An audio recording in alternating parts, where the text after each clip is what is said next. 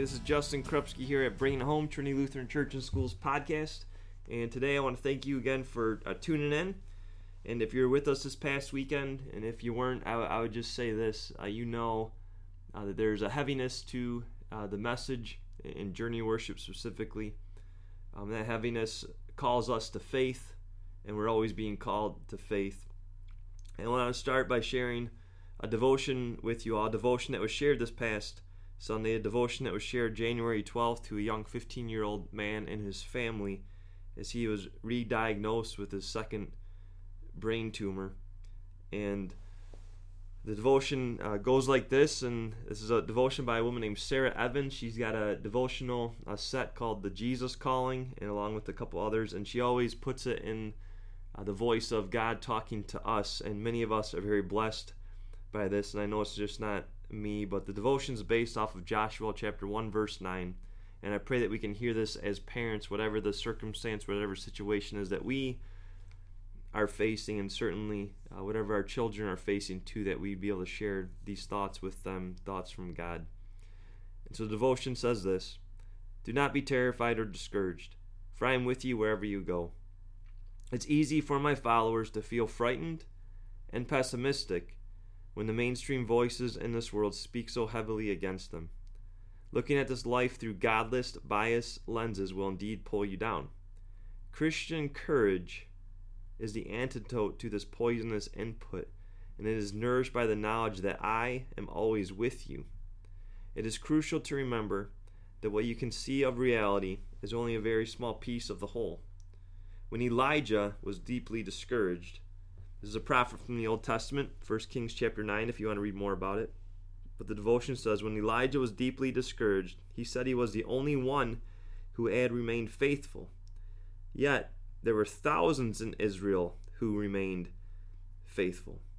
Elijah was blinded by his isolation and his discouragement.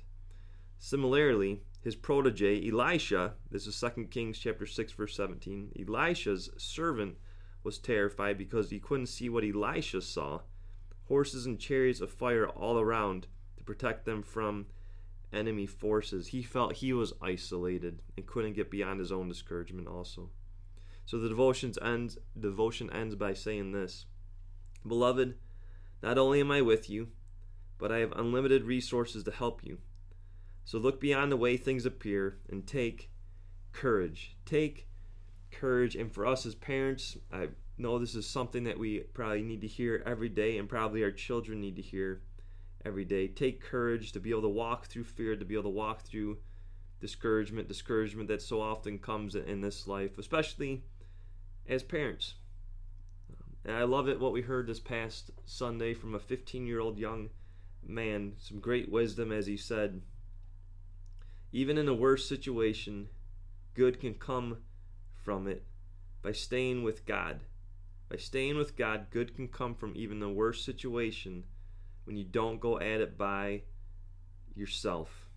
When you don't go at it by yourself. And there are a lot of us parents who perhaps there's days where we try to go at it by ourselves.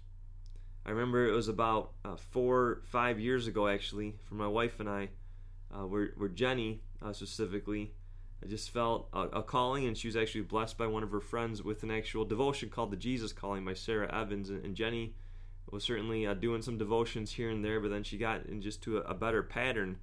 And what she knew as a parent, yes, she had a husband, a husband that's not perfect, that's me. Uh, so she wasn't necessarily going at it alone, but she felt like she was going at it alone. And then she started having devotions and just realizing that God was with her. And certainly there were days where it didn't necessarily feel that way but just for her to receive that strength from God's word. And even uh, for myself, I remember as a, a, young child growing up, I heard my dad do a teaching one time, and in that teaching, he said that on his way home from work, he would pray. God, help me to be the husband, help me to be the dad that my family needs me to be. Give me that strength. And when I heard him say that, and now that I'm a husband and a, and a dad, right, to be able to tap into the strength of God to His presence, knowing that I cannot do it without Him. Without Him, and that He is my source of strength in the good times, in the bad times, and also for me to be able to teach my children that, that we can't go at it alone. It's dangerous to isolate ourselves, certainly from one another, but it's more dangerous to isolate ourselves from the voice of God. From the voice of God. I want to end by sharing Philippians chapter 4, verse 13. Uh, this is a life verse for many, where Paul says, I can do everything through him who gives me strength, and certainly part of everything is to be a parent and certainly in a, par- a parent in any and every situation with our kids, whatever our kids are facing, that we can do it with them, with Him, because He's giving us His strength. And Paul says this as he sets this up I'm not saying this because I am in need, for I have learned to be content, whatever the circumstance. I know what it is to be in need, and I know what it is to have plenty. I have learned the secret of being content, and I think all of us would say, Paul, what is that secret of being content, of having peace? And so Paul says, in any and every situation, whether well fed or hungry, right, whether our, our kids are healthy, right, or, or sick, whether living in plenty or in want, whether we have a, a support group around us or not, Paul says, I can do everything through him who gives me strength. And so, my hope and my prayer for us as parents is that we would never fall into the temptation of isolating ourselves from the voice of God, from His presence that will give us courage, and that as we do this, that we also pass this on to our children, that they will not isolate themselves from the voice of God. So may we continue to bring His truth home into each of our homes. May you be the parent that God has created you to be for your children, that your children desperately need you to be. May you be a parent that does not isolate themselves from God's word.